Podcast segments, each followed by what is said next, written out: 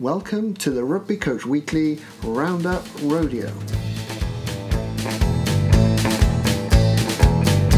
The very best of last week's rugby coaching webinars and podcasts, reviewed by host Phil Llewellyn and his special guests.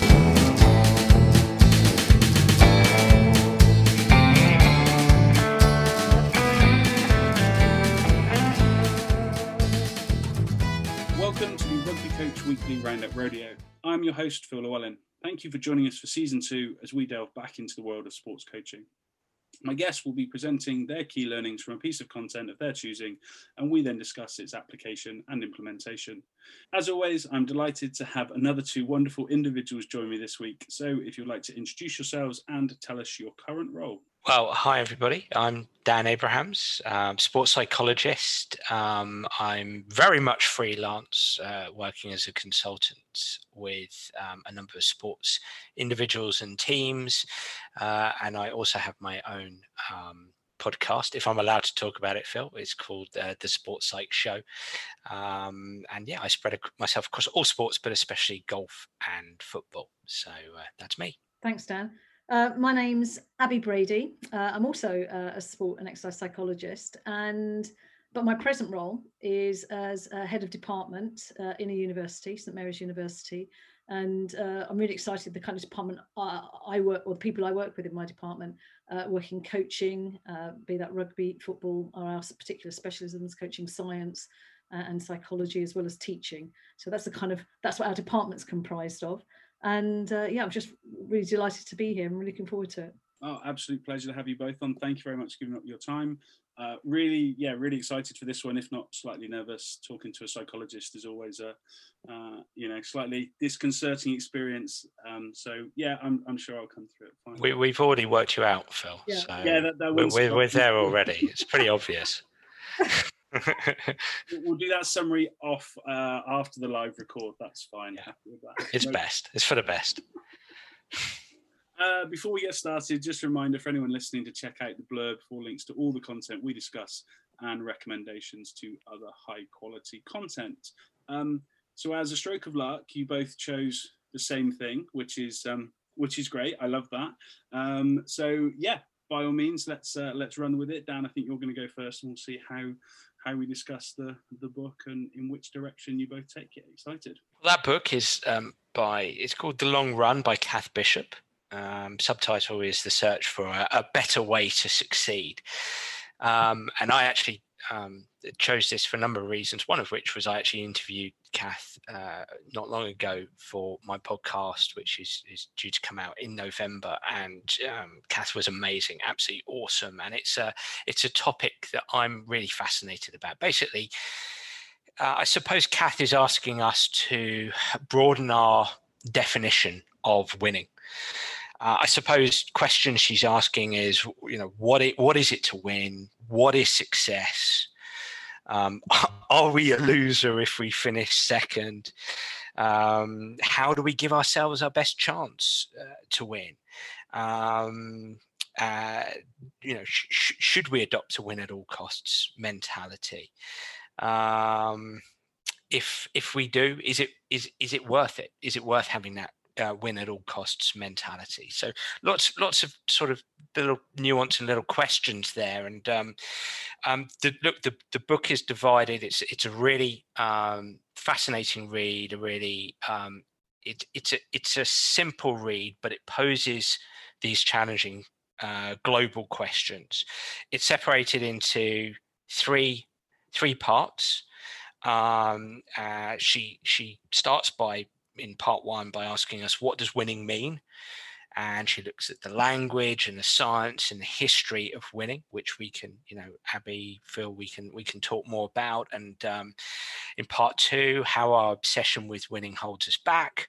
And then in part three um, she gives her she gives us her formula for uh, uh, success, if you like, uh, a new approach to winning, where she introduces us to her three C's: uh, clarity, constant learning and uh, connection and look i loved all the parts but that part that final part was uh, was was brilliant because she's she's introducing to an audience an alternative way to to view winning, to um, I suppose strive to touch excellence uh, in a more humane and holistic manner.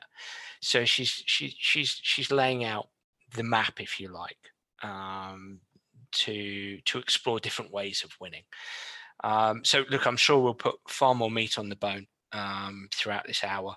Um, but it was uh, it, it's a great read, and and Cath is really I really recommend listening to her in whatever podcast she's on because um, she's uh, she's a captivating individual and she's uh, yeah highly talented, uh, highly influential um, individual. Fantastic. No, yeah, I've got loads of questions buzzing already. But Abby, do you want to jump in with with your take, and then we can kind of explore both together?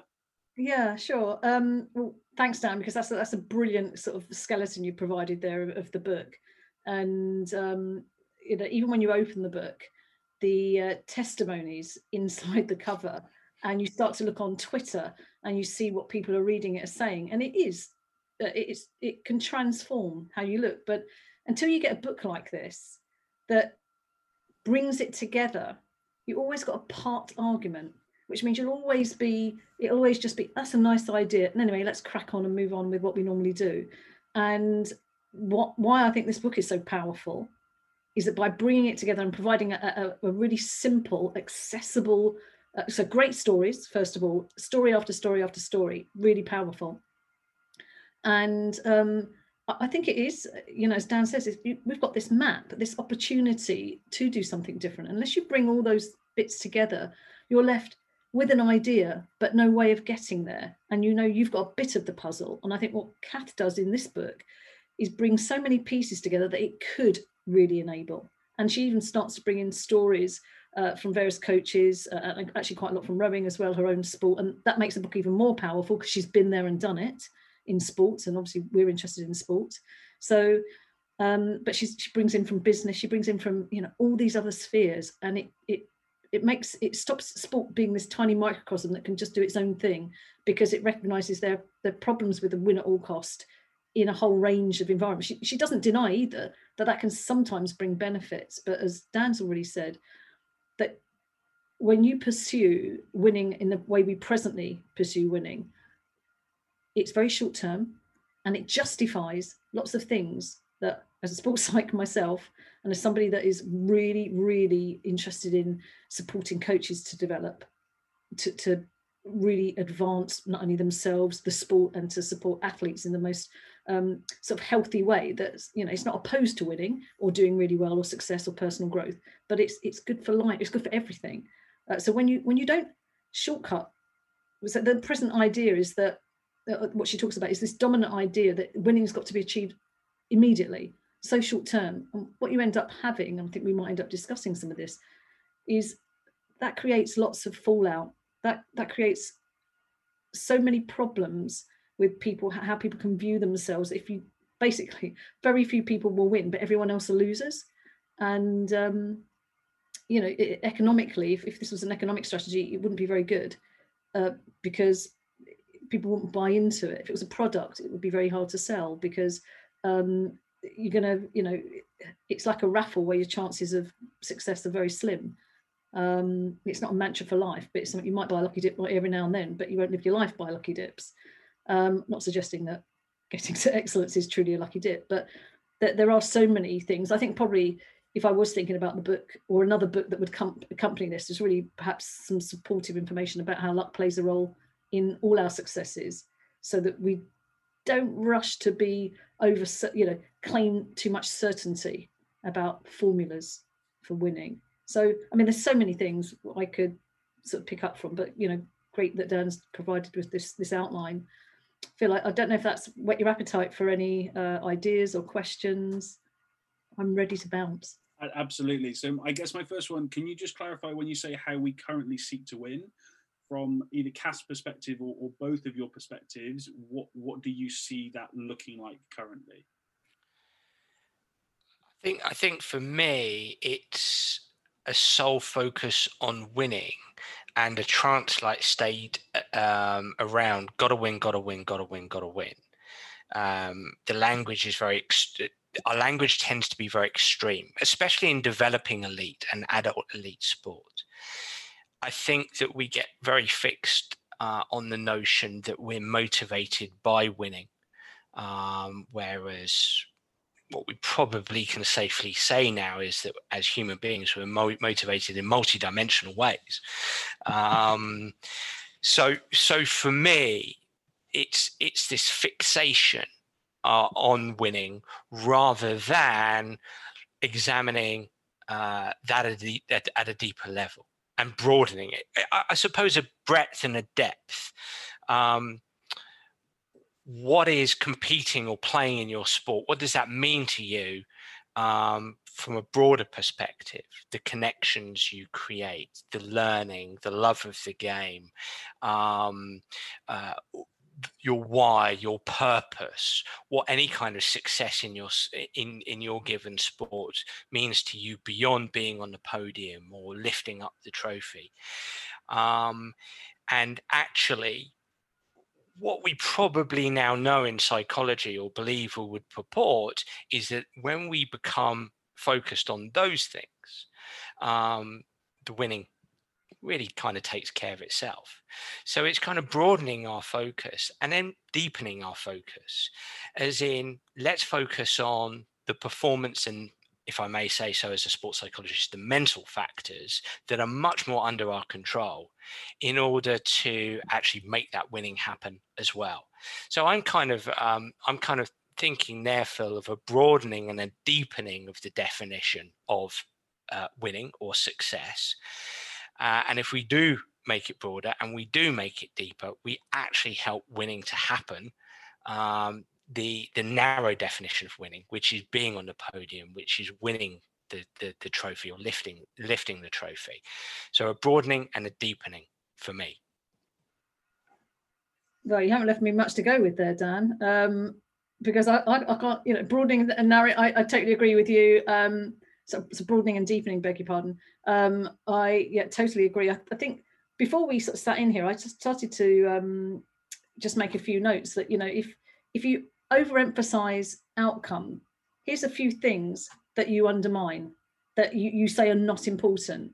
Um, even if you even if people can somehow hold on to some of these things, the general mantra, and we've all seen children that that don't win a competition, and uh, whether it's a mini league or not even a league, but just just even a friendly what that does for people i mean even the concept of friendly in competition uh, I, would argue what does that mean at times? But um, so i just i just go through some of these things but um, if you overemphasize outcome as in win versus loss so that it becomes binary so one's good and one's not good you, you maybe don't pay attention to did you enjoy it? Um, you know, be that the participants or fans, depending on what level it is. Um, was there any learning? Was there any personal growth? Uh, we all enjoy challenge. And, and I'll give you an example of why we know that is that if you win very easily or you get absolutely trounced, as in you don't get to participate in skillful activity and coordinated activity with others, it's not much fun. So you, actually winning easily, um, I did some work with table tennis cadets uh, many years ago, and I gave them a little ranking, you know, but do you want to win easily, win close, uh, lose close, or lose easily? the very young kids just, just want to win at any cost.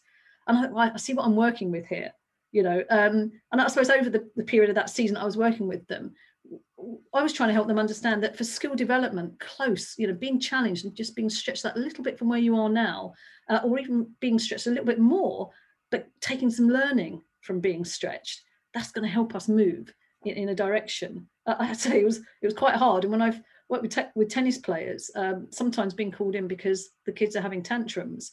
Um, you know, it's competition, and when it all costs gone horribly wrong. Um, I see that. So I'll just go through one or two of these other things. So you know, not only the learning, the personal growth, and the challenge. What about the creativity? What, how how amazing is it that you're going to have this period of time in your life, and even more now in COVID, when people I think we've got we've got this chance of people to say, "Oh, I just want to come, I want to have a game," um, and how lovely a game is. I, I actually think COVID might have done us a favour for thinking about how how we value our opposition in um, uh, interactive sports and, and team sports that we can come together that I need you, we need you, opposition, to have this thing we love, as opposed to that kind of dehumanizing uh, them and us, the warlike metaphors.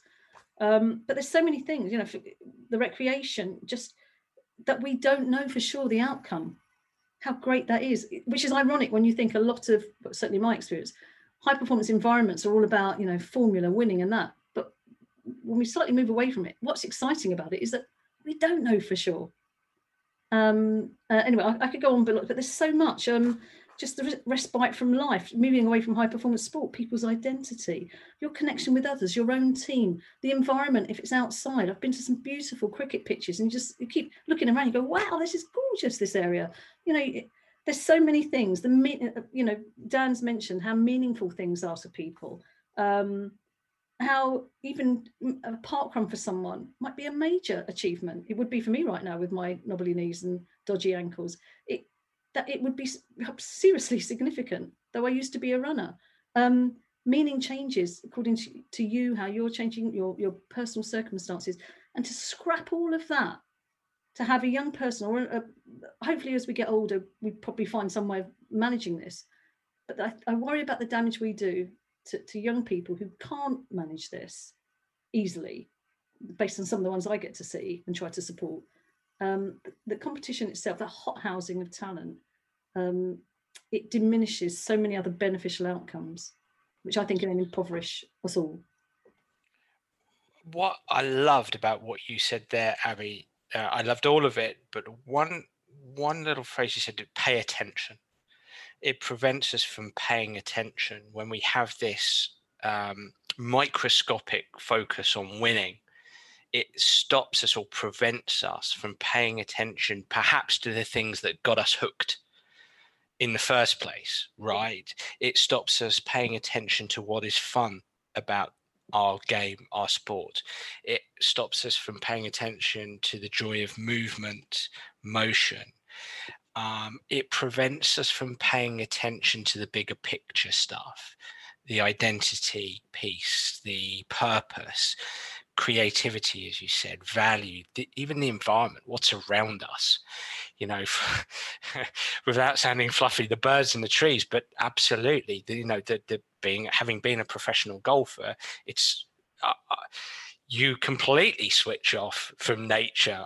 Although you know, if you think about why you got involved in the first place, I'm not saying nature was the number one thing, but hey, you wanted to be outdoors, right? And you loved playing with your mates. And then mm-hmm. suddenly this obsession with winning and focus on winning meant, meant you just want to beat the hell out of your mates, which may play a part play a part in the motivation, but when it's the only piece of motivation, mm-hmm.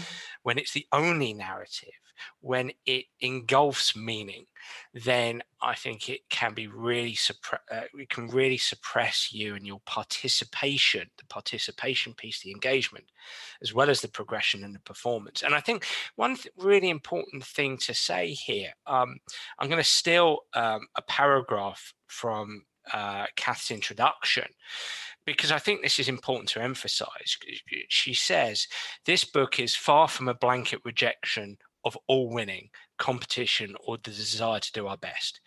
It is certainly not about lowering standards, quite the opposite.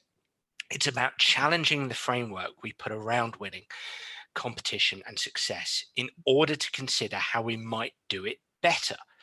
It's about looking at what we normally turn away from, your attention, piece there, Abby, or brush under the carpet in order to understand more about those occasions when winning doesn't actually bring meaningful success into our lives. It's only by seeing both sides of the coin, the light and the shade of what winning can mean, that we redefine success and start to pursue ambitions that could go far beyond simply coming first.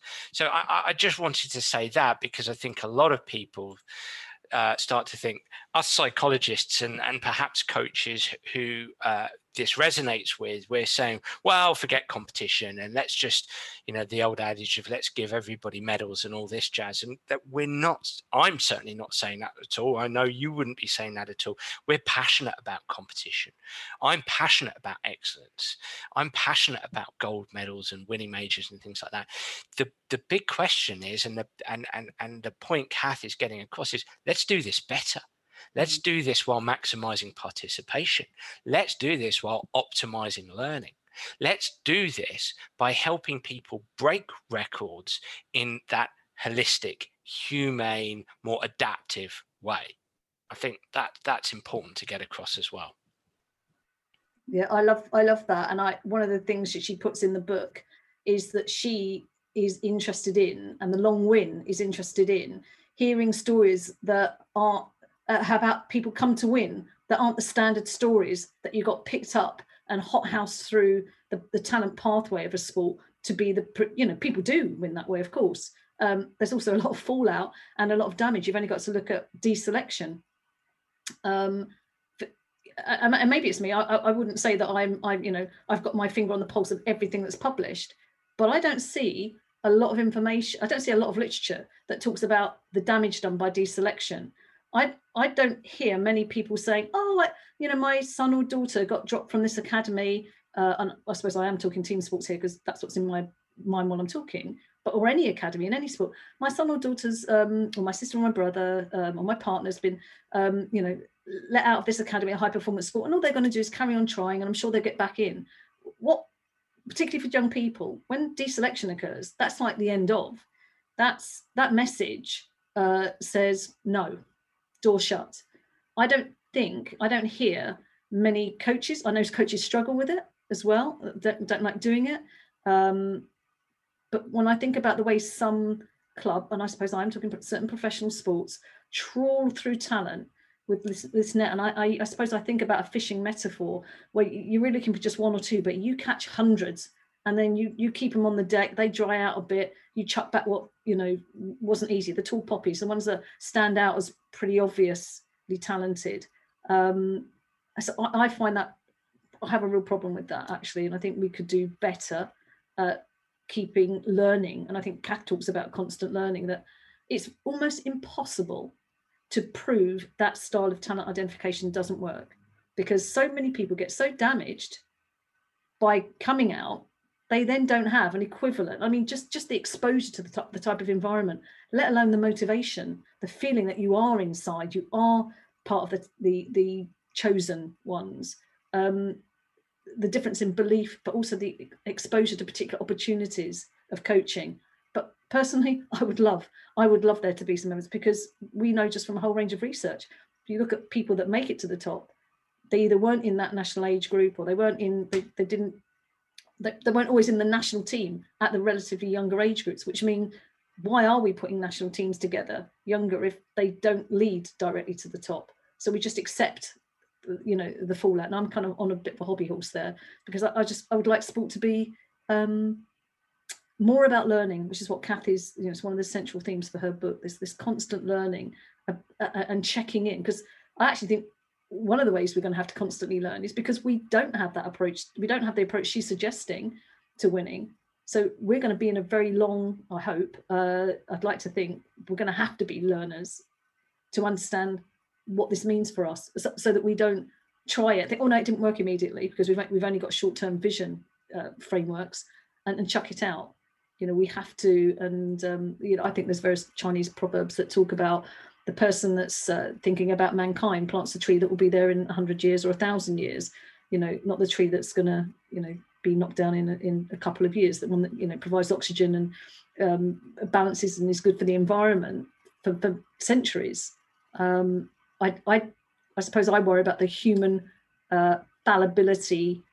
Um, it, we must win on my watch angle. Um, we see it in politics as well. I think what I'm hearing there is that we owe young people a better experience within those pathways. Because no matter how good they are at a young age, it's almost cliche to say it now within our world that uh, progress is non-linear. Um, and we we owe young people who are engaged in sport um, because to start with they love they love playing football they love playing cricket they love playing rugby um, and then perhaps the adultification of that experience means that um, it becomes very serious for them. And I'm not saying children aren't serious about their sport. Of course they are. Of course they are. But we, as adults, as coaches, we need to be nimble. We need to be versatile, and we need to feed their passion for that serious nature of sport and that serious focus on sport, but also um, give them uh, more broad-ranging experiences and deeper experiences and that that comes back to you know if we think of a young person in a talent pathway such as a premier league academy or a premiership rugby team um, we need to consider them as people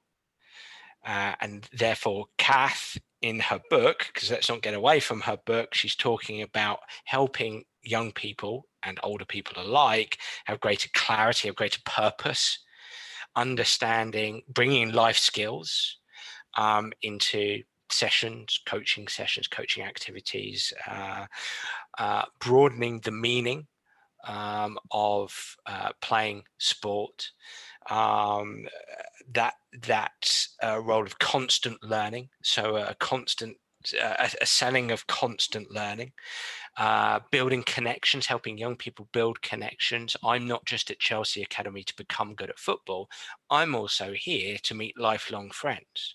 I'm not just here. I'm not here at say Manchester United Academy, which is a very good. They're both very good academies, but I'm not here just to become good at football. I'm here to build a capacity to learn. I'm here to have a purpose beyond just kicking a ball or passing a ball, throwing a ball. Uh, I, I think that's vital. And and and let's go on to the depth part here. I'm also here to learn about how I can improve my competitiveness, how I how I how I can win, and that's one thing I love about this book is it doesn't shy away from uh, formulas and methodologies related to how to compete and how to mm. win. Cath isn't just saying, you know, broaden your definition of winning and have a purpose and ident- uh, uh multiple identities and and and a, and a bigger vision for what this all means for you that's there and that's vital and we need to help players have better experiences by delivering that she's also talking about achievement goal theory mastery rather than an ego orientation all the time she's she's she's also talking about uh, a, a, focus on performance and the intricacies of performance rather than getting carried away uh, about we've won we've lost mm-hmm. again coming back to your uh, attention there a direction of attention abby so um, yeah, I I I I I love I love the some of the themes coming through in the book and and how they relate to that and it, and it experiences for young people. And I, and last thing, my last point on this little bit is that I'm I as a sports psychologist, I'm I'm passionate about excellence.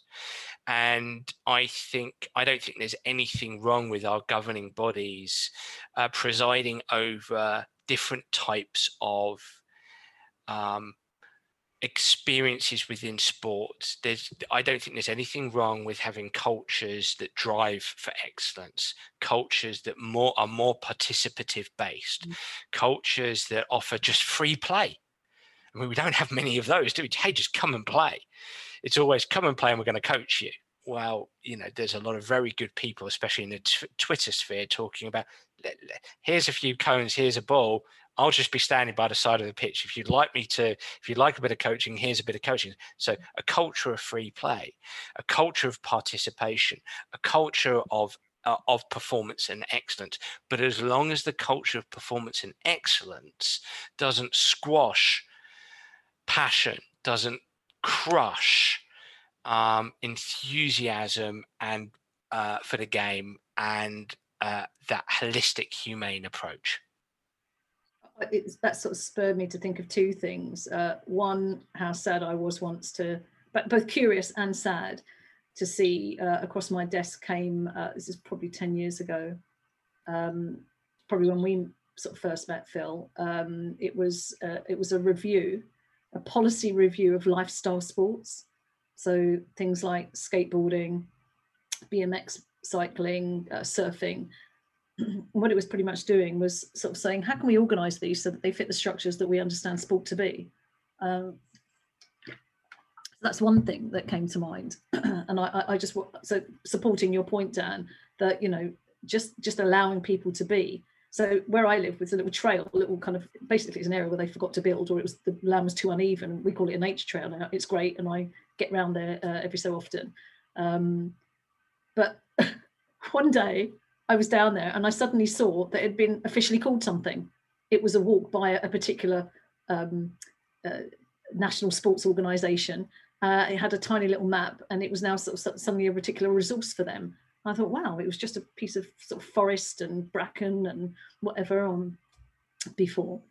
So um, that kind of hijacking or taking over, I, I, I do worry that, you know, where can people just be without feeling they're participating and therefore must pay, pay attention to how far they've walked or whatever. So sometimes I think organisation can undermine. I do worry about organising competition in lifestyle sports for, for getting away from it. And actually, in Cath's book, one of the brilliant examples she gives as a, a, a way forward, it's towards the end of the book.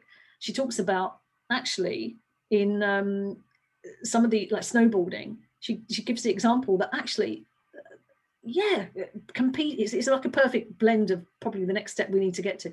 It's look, winning's winning's important, but trying something new, trying a new move, trying to get particular airtime is what people celebrate, and that people reward each other. They acknowledge, wow, that's tough, and uh, you'd hope that that could be something that everyone could acknowledge. But the more we've got this big, big industry, not that I want to knock it in in particular, but the more it becomes dependent. You can imagine the pressure on a performer or a team when you've got this industry in a particular country or, or region, uh, if it's a, in a professional sport, relying on this outcome. And um, I've always been heartened when I've heard, uh, particularly in rugby as it happens, uh, particular coaches, um, if professional teams, calling people in to widen the kind of the idea to think about purpose and meaning. Now, I, hope it's not lip service because, of course, they still need to to win but I, I just get heartened to hear and feel you might have some experience of this but heartened to hear about that that broadening uh, you know the scope of players you know trying to help them think about alternatives uh, yeah, I think that's really interesting. There's a couple of other bits I'll, I'll, unpick first if I can. I'm going to jump back a couple of bits just when you talked about all the things we're missing out on, and, and interestingly, this kind of links in different wording, but a lot of what we talked about last week, and we were discussing Jonny Wilkinson's appearance on the High Performance podcast with Jake Humphrey. And a, a lot of what we talked about there was just losing sight of the experience. Mm-hmm. And for me, it's that, yeah, there's there's so many more things or reasons we do something than just wanting to win. And, and Jonny talked about that loads, and I think he put it in a to hear a ex-professional sports person come mm-hmm. out and actually say that that was really damaging to him I, I, think was phenomenal and and really then just I've thought this for a little while and this is something I try and build into my coaching is actually how much are we putting in the way of players to to connect that experience and and get back to almost that childlike state of just I, I play because I enjoy it and I love it mm. and and it and actually that shouldn't matter whether that's a World Cup final or whether that's over the park on a Sunday morning are they really any different? Do, do we create an, a lot of the stories we tell ourselves around those bits as you go through a pathway, you go up the levels?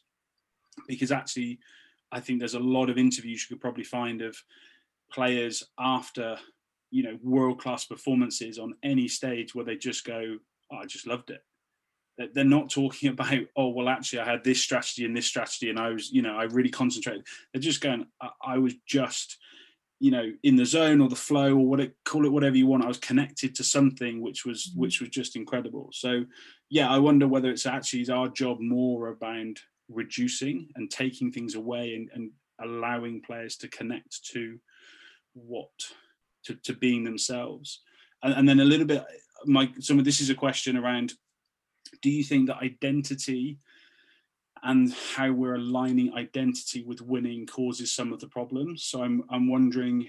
We talk a lot about endpoints and arrival, or I've arrived as a player. I'm now in the senior team, or I've signed my contract. Or, but if we flip that and just said it's an experience and it's a it, ultimately it's a journey but the, the end of that journey is retirement or you know let's be extreme it's death like there there is no end point to your experience within sport and I do wonder because we start truncating and going, well, you've got this this stage of the pathway and this stage of the pathway.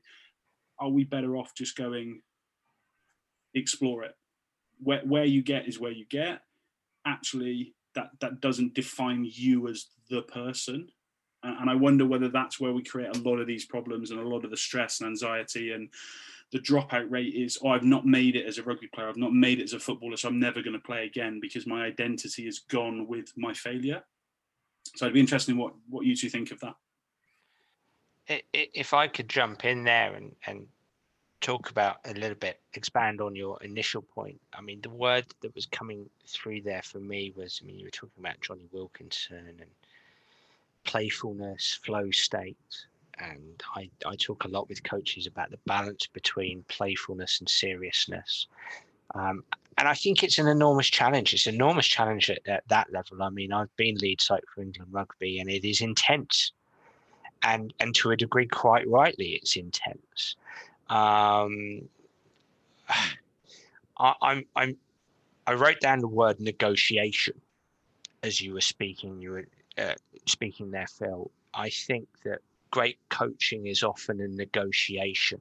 If we're, if we're going to go down this path of talking about playfulness and the value of that, I do think we have to be honest with ourselves and say, well, let's go back to, you know, if we're going to talk about Jonny Wilkinson, we're going to talk about the 2003 World Cup final. Could you have 15 players in a playful state? The answer is probably no. But then the answer is not, well, we want 15 players in a serious state. Um, Dan, perform. I'm just going to jump in. Can you just define for me what you mean by playful? I suppose for me, and it's a really good question because I think language matters, and everybody would be picturing different things when it comes to playful. Um, yes, creative, um, but also unshackled unshackled from from too, over, too much tactical responsibility.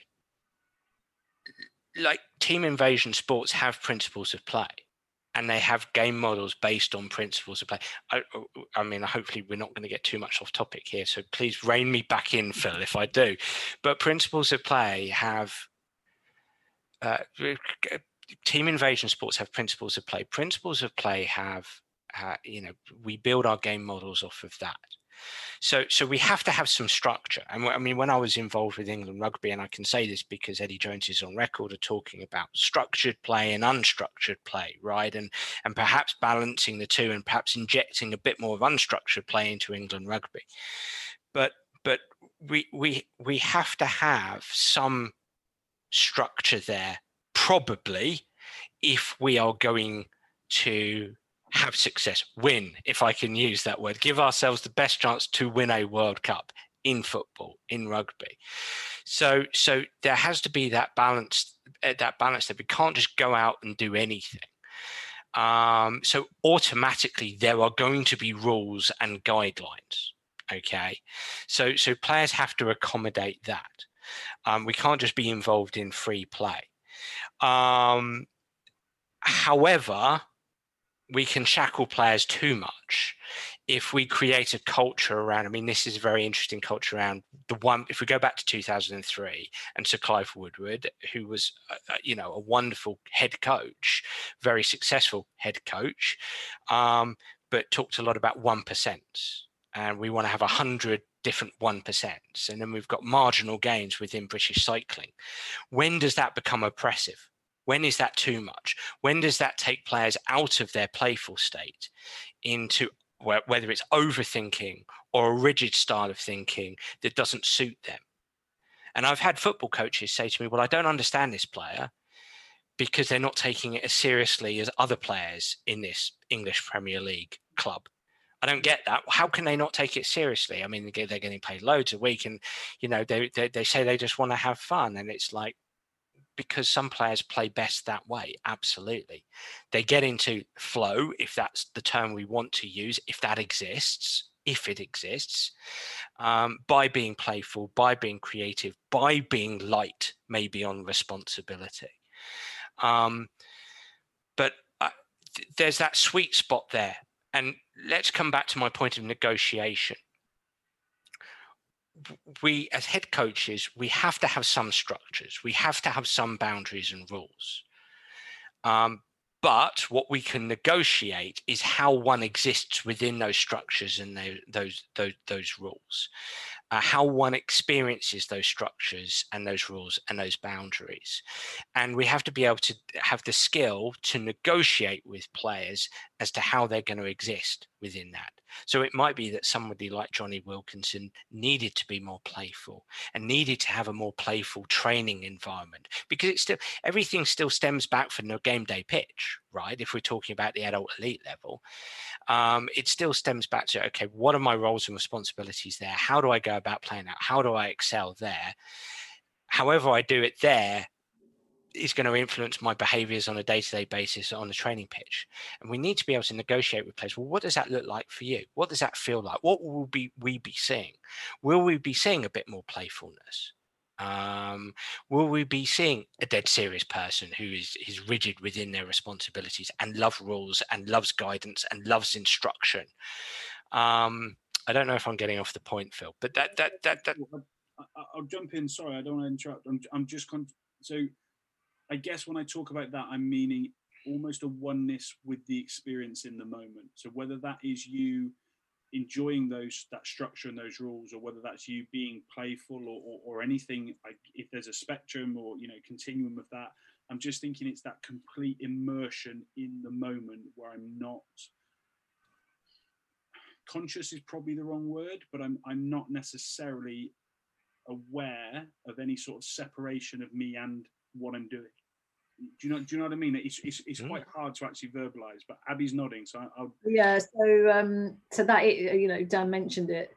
That be it called optimal experience or uh, whatever, it's it's most commonly you know something like that. That being in the moment. That sometimes time slows, whatever. But we tend to refer to it as flow or flow-like experiences.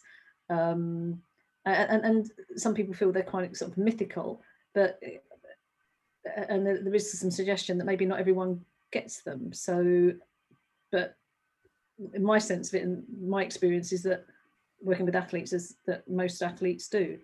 Um, in fact, the not surprisingly because it feels so great and because there's a sense of feeling in control, and um, you know, there's it, it's, it's, a special moment when when you do something right, uh, or, or when I say right, something feels well, it's not even easy, but it's, it's like there's no there's no doubting. For example, uh, sometimes for people that can be very visceral um, and uh, sort of somatic. For, for others, it's more tactical. Um, different sports would have different things, but sometimes it's about uh, just feeling like I know exactly what I'm doing, but without overthinking it. And often it's retrospectively uh, uh accounted for. I real I recognise now that I was in that state um, because if you were too cognitively aware at the time, you wouldn't be in the state because you'd be aware of your awareness. Um, I, I, I don't, Dan, do you want to come in? Because I was going to probably slightly change the subject and I don't want to take your opportunity. I, I think for me, just briefly, I think, um, I mean, you've eloquently um, described, I think, what I was trying to say there, which is there's individual difference and and I think we need to be very very careful with saying players only have an optimal experience uh, in a certain state. Uh. I think everybody's individual, and and that's when we come back to negotiation um, and um, the capacity for a coach to have better conversations with players in order to work out how they achieve that flow state. Mm-hmm. Uh, and some players will achieve that flow state in something that's more structured, and others will achieve that flow state. It was something where they play the game that's uh, uh, in front of them. So in the world of rugby, and I'm not an enormous expert on the personnel in rugby union, but Danny Cipriani strikes me as somebody. Uh, and having gotten to know him a bit at England rugby, is he will play the game in front of him, and he's not going to be want to, he's not going to want to be hugely restricted through it, instruction. Um, I think if we bring this back to Cath's book, um, it's coaches having uh, as much expertise as possible from a communication standpoint and from uh, a psychological dare I use this word, intervention standpoint, in order to to understand what a player needs. A player can't find zone regularly, A zone or A flow regularly, if they don't know what their opt- optimal experience is. So it, it's helping players uncover what that looks like so they can be at one within the environment that, that they're uh, competing in. Um, I'm not sure if that answers your question, Phil, but maybe it gets a bit closer. Yeah, no, no, no. It's really great, I, and it's something I just quite like exploring with we kind of explored it in a different way last week, and I, I just think it's one of those things maybe we don't, yeah, maybe we don't pay enough attention to. And, and I think uh, I, I really like the point you made there. It's ultimately about having those conversations to understand the player well enough to try and create. And that's that's the challenge of a, a coach or anyone that works in sport, isn't it? How, especially in a team, how do you get 15 or 20 or 30 people all as individuals, all operating maximally within any environment. Well, just before you jump in, Abbe, uh, Abbe sorry, uh, two two things I'll say there very briefly is I'll throw psychologically informed environment at you, Phil. And uh, I think everybody needs to be better than, at that, developing environments that are psychologically informed and having better conversations. I would also, and my my controversial point of the evening is this: um, let's let's sometimes we have to look at retrospective accounts of experience skeptically and or lightly let's be a little bit careful because i tell you what I can tell you through personal experience, when I was a teenager, I damn well wanted to be the best golfer in the world. I had zero chance of that, by the way, but I wanted to be the best golfer in the world and I made huge sacrifices. And if I could get in a time machine and go back, there wasn't a, a, a, a a hell of chance of changing my mind there. And I just wonder if some people who retrospectively talk about their experience need to be asked the kind of questions that help them uncover whether they could have been changed at the time and whether maybe they look back with some regret but maybe at the time they they they experienced flow or they eh, um, they enjoyed that eh, the the behaviors they were engaging in if that makes sense. I just i just i just think that we need to be a bit careful about what some people say reflecting back on their career. Stunningly controversial i do apologize but that's kind of how i feel. Yeah i, I um whilst I, I i'm going to sort of challenge that back a little bit because i think um a we don't hear from many people about their career in sport. And in cath's book she refers to uh, a really interesting story where this uh, a rower i mean a lot of her stories are drawn from rowing and it's a, a, rower who's been part of a losing team so a very high international rower been part of a losing team for a very long time ch- decides to stop rethink their strategy and then they become more successful. And she's sitting at a big launch dinner and um, the do you remember this story dan in the book? So cath sitting at a, a, table this story from the guest speakers just been told. They're very successful olympic champion now.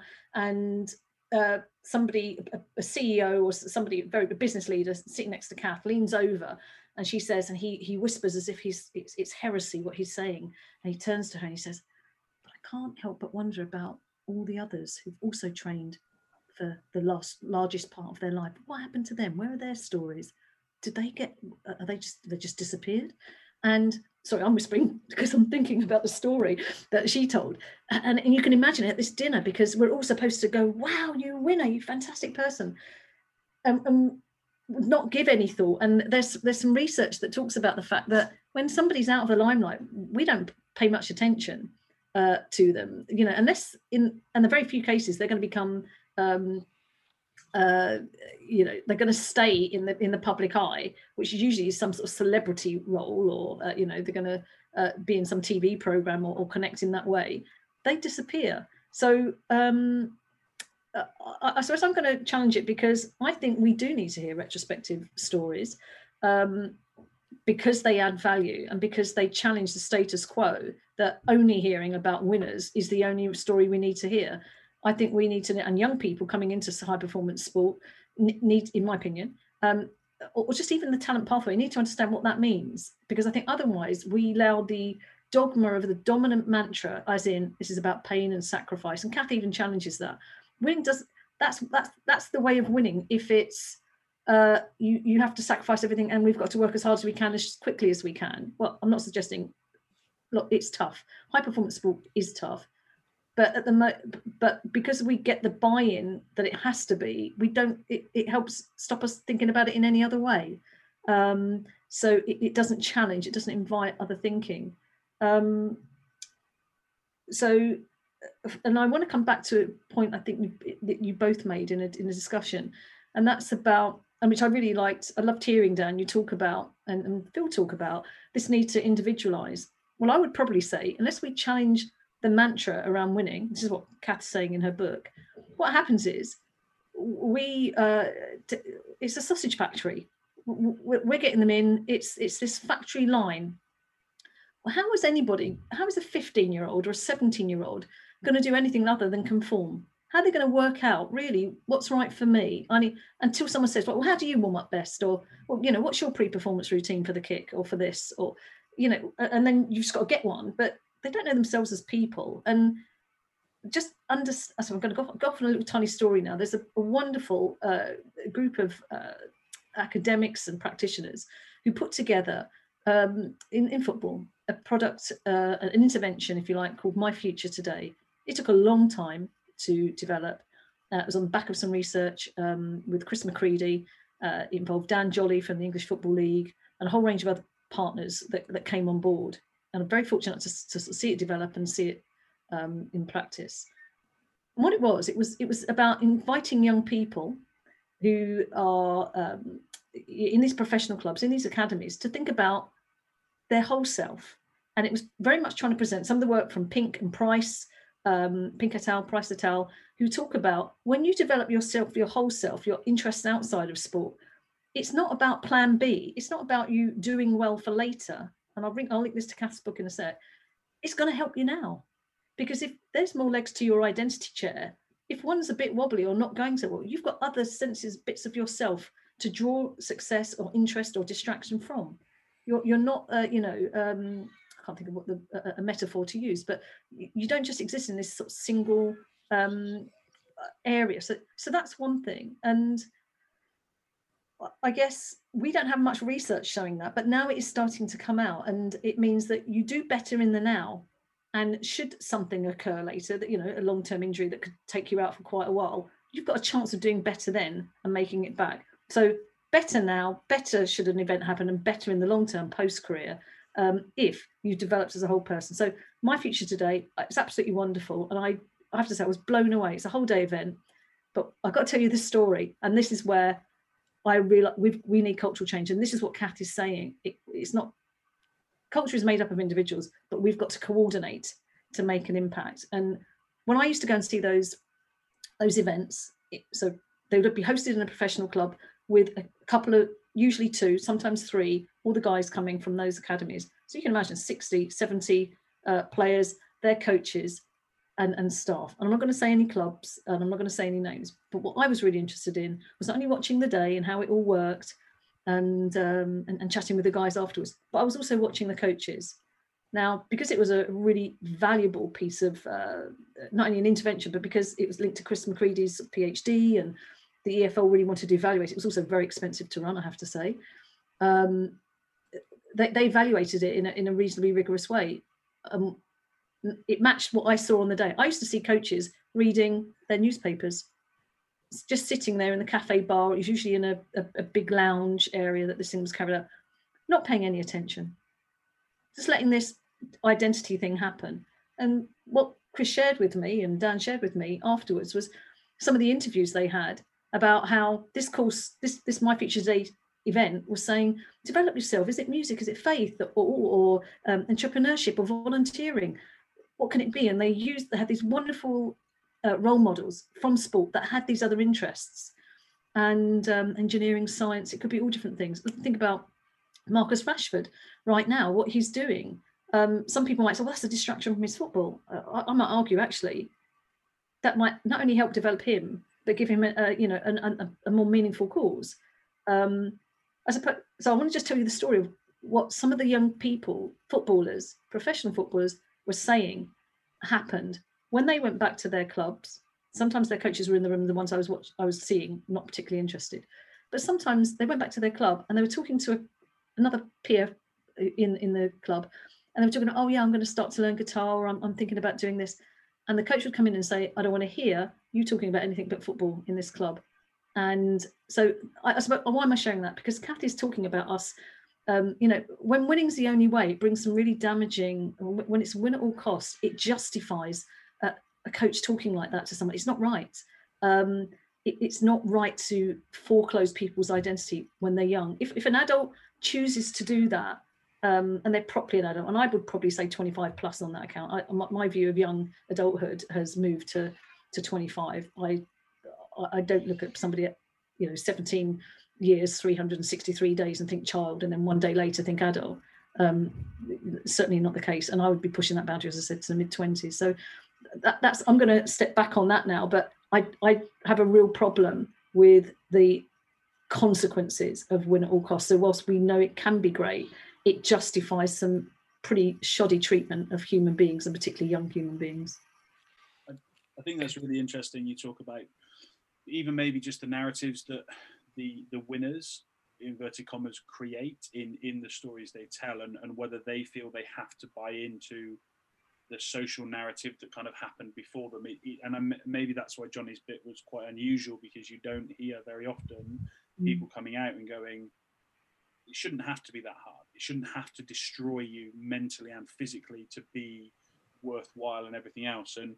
I was listening to um, Malcolm Gladwell and his podcast on revisionist history, and he's a wonderful storyteller. But he, he the, the one on uh, listened to in the car on the way back from uni today was basically just saying, um, actually, it's he he calls them kind of tier two people. So it's it's it's not the the winners or, or the, the kind of the presidents or the, the kings or queens or whoever the real front people it's it's the people just under them they're the stories you want to listen to because you get more from them because they've got less to lose. So if, if I'm a Steve Redgrave or someone that's been hugely successful, mm.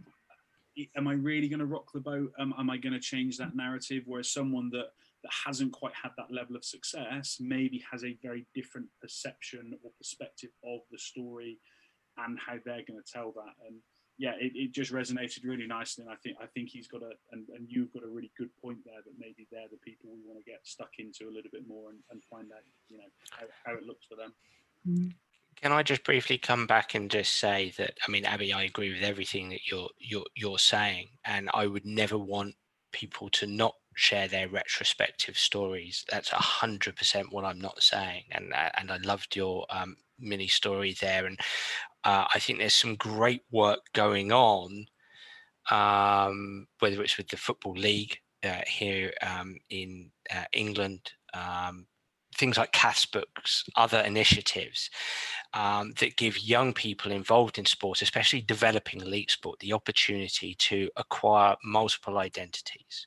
And I think we're drip feeding through the messages to make those kind of decisions more accessible. However, I would, I, I do want to labor the point with a word of warning here that a rebranding of success is complex and it's complicated and we need to be careful in terms of and you know let's be clear things like Cath's book are brilliant resources to help us as sports psychologists as well-informed coaches to be able to uh, create uh, the kind of environments that help our young people to flourish and to thrive. But that rebranding is complex and complicated. And um, that that narrative identity piece. I mean, we only have to look at the work by Dan McAdams, the, one of the leading personality scientists, how he talks about that level three layer of personality science is based on autobiographical memory, which is notoriously unreliable. And um, I, I, don't say this to try to be controversial, and I don't say this to say, well, all retrospective accounts are poor. What I, what I, the reason I say this is because we all need to be better. We all need to be better at helping young people acquire multiple identities, have a wider purpose, do the things that Cath introduces into our books, because we can talk about it, but it's difficult to do. And I experienced that when I was lead psych for England Golf because in golf, certainly over the last decade and a half, we've been living in a, in a culture, a post Tiger Woods culture. Back in the late 90s, this phenomenon came onto the scene, had incredible success very early. And every 16, 17, 18 year old who loved golf and was any good at it decided they were going to leave school and become a full time golfer. I mean, it was just incredible at the county level um, and at the international level. And working with England Golf, there were so many young play- people making decisions um, to play full time golf very, very early, turn pro very early, uh, crazy early, where they're not emotionally ready for it, especially in a sport like golf. And there was there, there it was a real struggle for myself and others to put a different frame of reference across to them because they were pretty deter- they were pretty determined. So I, I, suppose perhaps in my own crass way, Abbe, all I'm saying is this is all awesome, and I, I think we speak from the same song sheet. I'm just saying we we also need to recognize that some of these retrospective stories are pot- potentially from people that actually if they get went in some kind of magic time machine went back to uh, being 16 years old they were pretty dead set on doing their thousand golf balls a day and they were pretty dead set on taking a thousand penalty kicks per day etc etc and and they were difficult to move. So i'm just saying we need to be as well resourced as possible and Book is part of that yeah. I, I, think there's a really nice thing there we, we maybe suffer from. You know are we shaped by our previous experiences or are my previous experiences shaped by who i am now? And that that for me is just a, and again this this was brought up on jonny's piece and people are going to start switching off if i keep talking about it anymore but i i just think it throws some really intriguing questions around exactly that. Actually what is the the person I am now telling that story mm. is is going to be different to the person I am in 10 years mm. telling that story. So mm. it, it's not the same story. And I think there's there's definitely something in that. So yeah, very, very interesting. I'm really conscious of both your times, but it's not often you get a chance to have conversations with um, really high quality sports psychs like yourself. So I, this is completely off topic and this is just a personal thing, but I've been umming and ahhing about what around about pressure. So, what is pressure? What and all these types of things. So, I'm going to try and explain this as best I can, and then I'd be really interested in your opinions on that. So, um, my issue with pressure at the moment is if pressure was real or true, inverted commas, why would it not be more constant than it currently is? So, if, if I'm just a standard community rugby player, why is it I go out on one Saturday afternoon and and so I guess my posi- uh, kind of position on what pressure is is a perception of perceived expectation. So whether that's mine or whether that's someone else's in some sort of imagined future, why is it I can go out and be completely relaxed and pressure free on one Saturday afternoon, and then the next Saturday afternoon suddenly, without the game really changing, without it being a World Cup final or, or something else, why can I suddenly be hamstrung and and you know buried under this this psychological pressure. And it just it's thrown up all these questions of actually if it was if it was true would it not be a constant in how it affected me all of the time in that environment? So that that's kind of where my head's at. And i'd just be really interested in your take on whether that is completely wrong whether there's something in that or anything in between. Um, do, you, do you want to take that or do you want me to start first I don't mind. I'll, I'll let you go first then. Okay, because you ain't in control, buddy. the okay. master and his emissary. Uh, you aren't in control. Cognitive linguist George Lakoff, uh, incredible human being, talked about his work over the last 40 years demonstrated, but that 98% of us is subconscious. Um, and without sounding too funky, um, pressure isn't an illusion. Pressure is very real for people. It has to be. That's the way we're designed as human beings. Um, you know, we experience. Let, us get away from the word uh, pressure. It's anxiety. Anxiety is part of neuroticism. It's one of our top five personality traits. It exists. It's there. It has to. It helped us survive. It helped us survive against opposing tribes. It helped us survive against saber-toothed tigers. And the reality is, is that it, it, it is weird it is bizarre. It's contextual, I suppose. It's why did I stand up in front of 10 people on the golf course watching me play golf? And even though I spent eight hours a day practicing, um, I was still terrified hitting a golf ball in front of people. And yet I can stand up. Uh, last year, I went to Poland and stood up in front of a thousand Eastern European coaches uh, without knowing a word of Polish. Of course, I was translated, but I, I loved every second of it.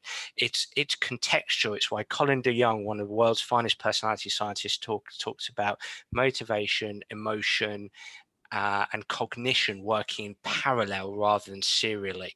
It, you know, these things are mixing and matching underneath the surface, constantly scanning and, and, and assessing threats around us. And there isn't much logic and reason why one Saturday you experience it and another Saturday you don't. But what you damn well need is a is a half decent toolbox to be able to deal with it when it does arise, when it does emerge. That's what I'd say to you. There's not a lot, not a lot I can add to that.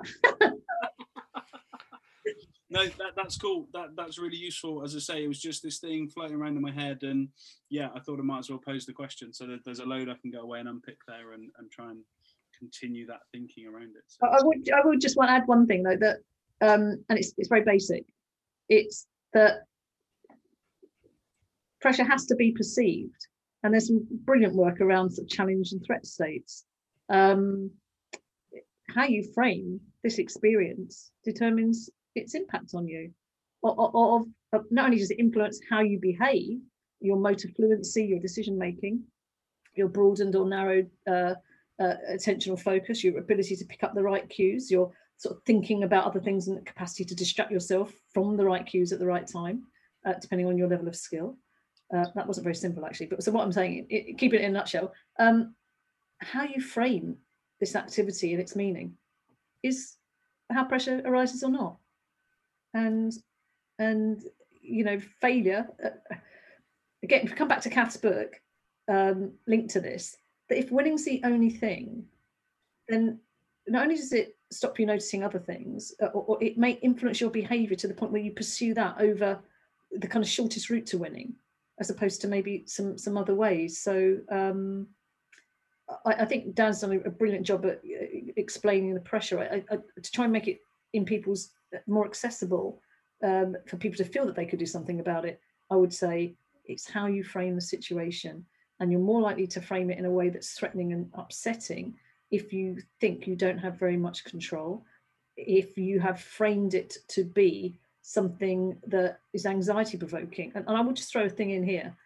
I have wondered almost all my life, you know, probably I was a, uh, a runner and it, it, meant a lot to me. And I thought, I always loved team sports. And I went into team sports to relax me because I found individual sports, you know, I, that was much more anxiety inducing for me.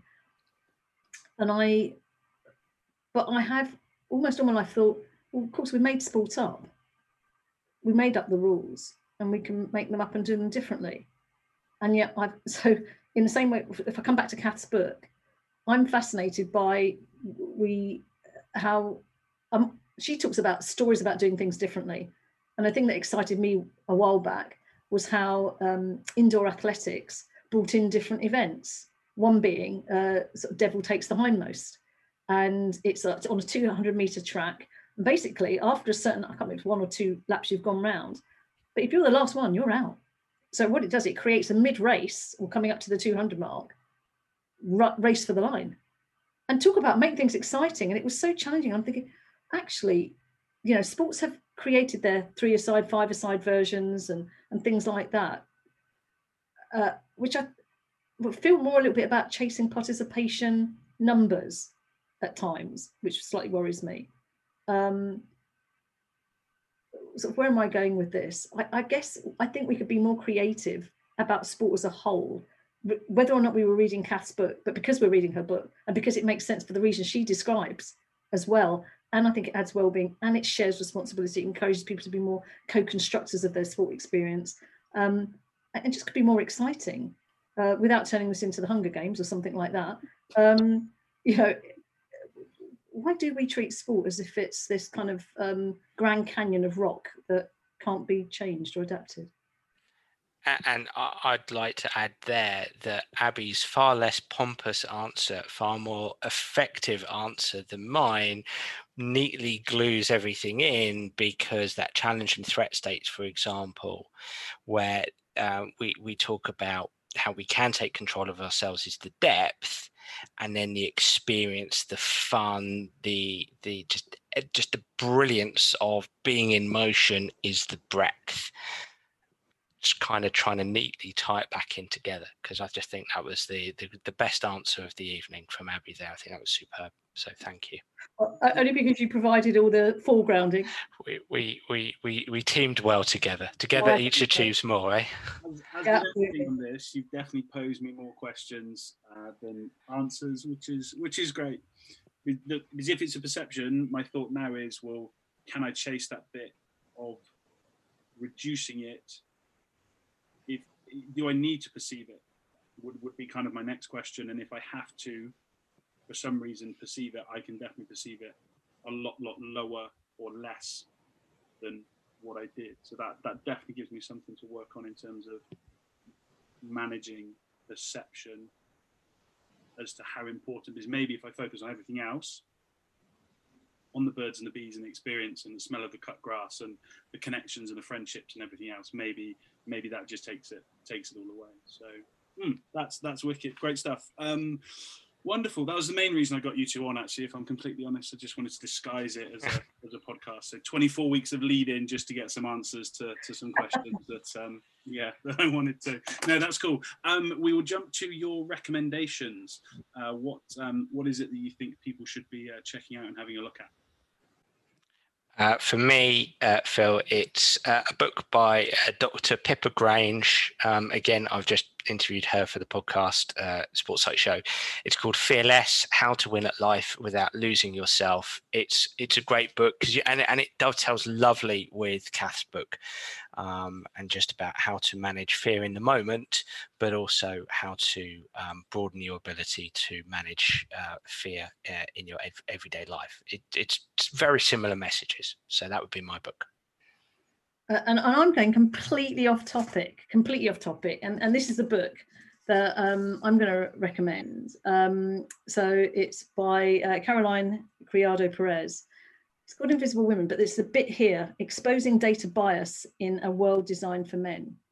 Uh, I know we haven't really spoken about gender, but this came to light. We are doing a piece of research for the Football Association into effective coaching in uh, the women and girls game and getting players uh, across all tiers this is and coaches across all tiers male and female coaches ideas about what that looked like and I, I, kind of had the opportunity to access a lot of literature that i don't normally access i don't normally look at gender but i found it fascinating and i realized i need to look at that a lot more this book came out at a similar time so it's published last year and um, it made me the research triggered it but it made me realize that in, in, and I want to link it to Cath's book a, a little bit as well, that if we carry on doing what we've always done, we'll never have any ways to think, it won't be easy to think differently. So we we have to open our, uh, take lots of the advice. And what Cath does at the end of her, let's get some clarity, let's get into more constant learning, and let's make a connection with each other, which she recommends. She proposes some questions and tasks that we should do.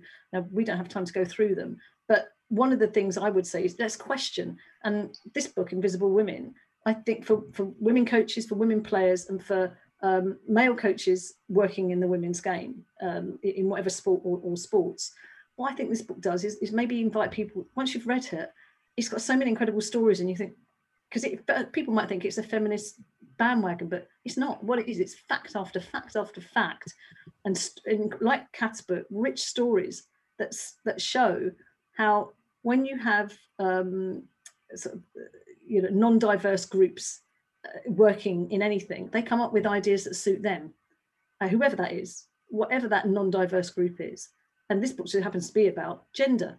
And when decisions are made by groups who typically sit on typical groups and um, group uh, leadership boards and so on and when they're men they make decisions that suit men and this book is story after story after story some incredibly powerful that make you realize and i'll give you a, a tiny little extract that I asked, I'm almost putting out there to people, what, how does that work in sports? Because sport has traditionally, yes, we're opening it up to women in, some cases. You know, it feels I can't believe in my lifetime that I'm seeing professional women's sport because I would have been um, a, professional. I would have loved to have been a footballer, but it just wasn't an option. So I, I played with my brothers and then watched them and then got into running because that's something I was allowed to do. but it, it was my passion for a while and I I wasn't too bad, but I didn't have anywhere to play it. And this book invites us to think how how is what we're doing designed by who made those decisions? And that it happens to be gender is important to me. Um, and I'd like to be more important to, to people generally, and particularly when we're developing women's sport and men's sport. But what it does is provide these story after story after story that you just think non-negotiable. And I'm going to give you a very powerful, tiny little one. If I got time, Phil, Go for Just- it. Yeah, yeah, absolutely. Let's it gives a story. It says uh, one of the chapters is called "The Drugs Don't Work," um, and it's a story about how when men and women have heart attacks, more women don't recover and die, unfortunately, because what we tend to treat people with, uh, and the people that write the books and the manuals, who, who tend to be men, base it on the characteristics of how men have heart attacks rather than women. And I mean that, that um, that's a very stark. You know, you might think, quite that's a bit shocking for this this kind of podcast.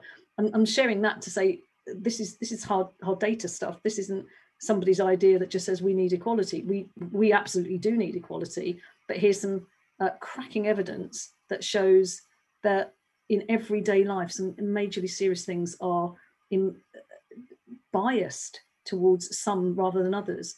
And I, th- I think we've got a lot to learn in sports um, because I think a lot of the leadership groups have been one very similar group. Um, you might remember Will Carling said something um, many years ago about a certain group of people um, uh, that, that made up a, the leadership in, in rugby at that time. Um, I won't say it on, on air, but um, that's what happens. You, you you get this kind of groupthink idea, this echo chamber of how things were. So, uh, apart from me, almost thought, should I review, review this book? But I didn't think it was sporty enough. But I think I'm I'm saying read that, and then let's turn the ideas in that book into questions for us to look at in sport.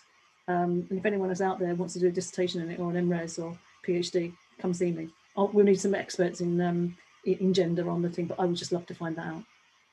Love it. Uh, no, absolute brilliant insight. Um, and maybe we'll get you back on another in another few weeks, Abbe, to uh, to talk about that a bit more. That'll be interesting to see see how that progresses and develops. So fantastic. Right, I am going to wrap it up there. I'm very conscious of your time, so um, just a, yeah, phenomenal insight. Really, really interesting, and and to just get into a bit more detail around the same book, just on the, the chance that you're both going to speak about that was great. So uh, I'll round up the roundup. So we hope you find it useful. Thank you to my two guests for their brilliant insight. Links to all the content discussed are available in the blurb on Rugby Coach Weekly. Please subscribe, like, and share. To thank you for listening. Wish you all the best and.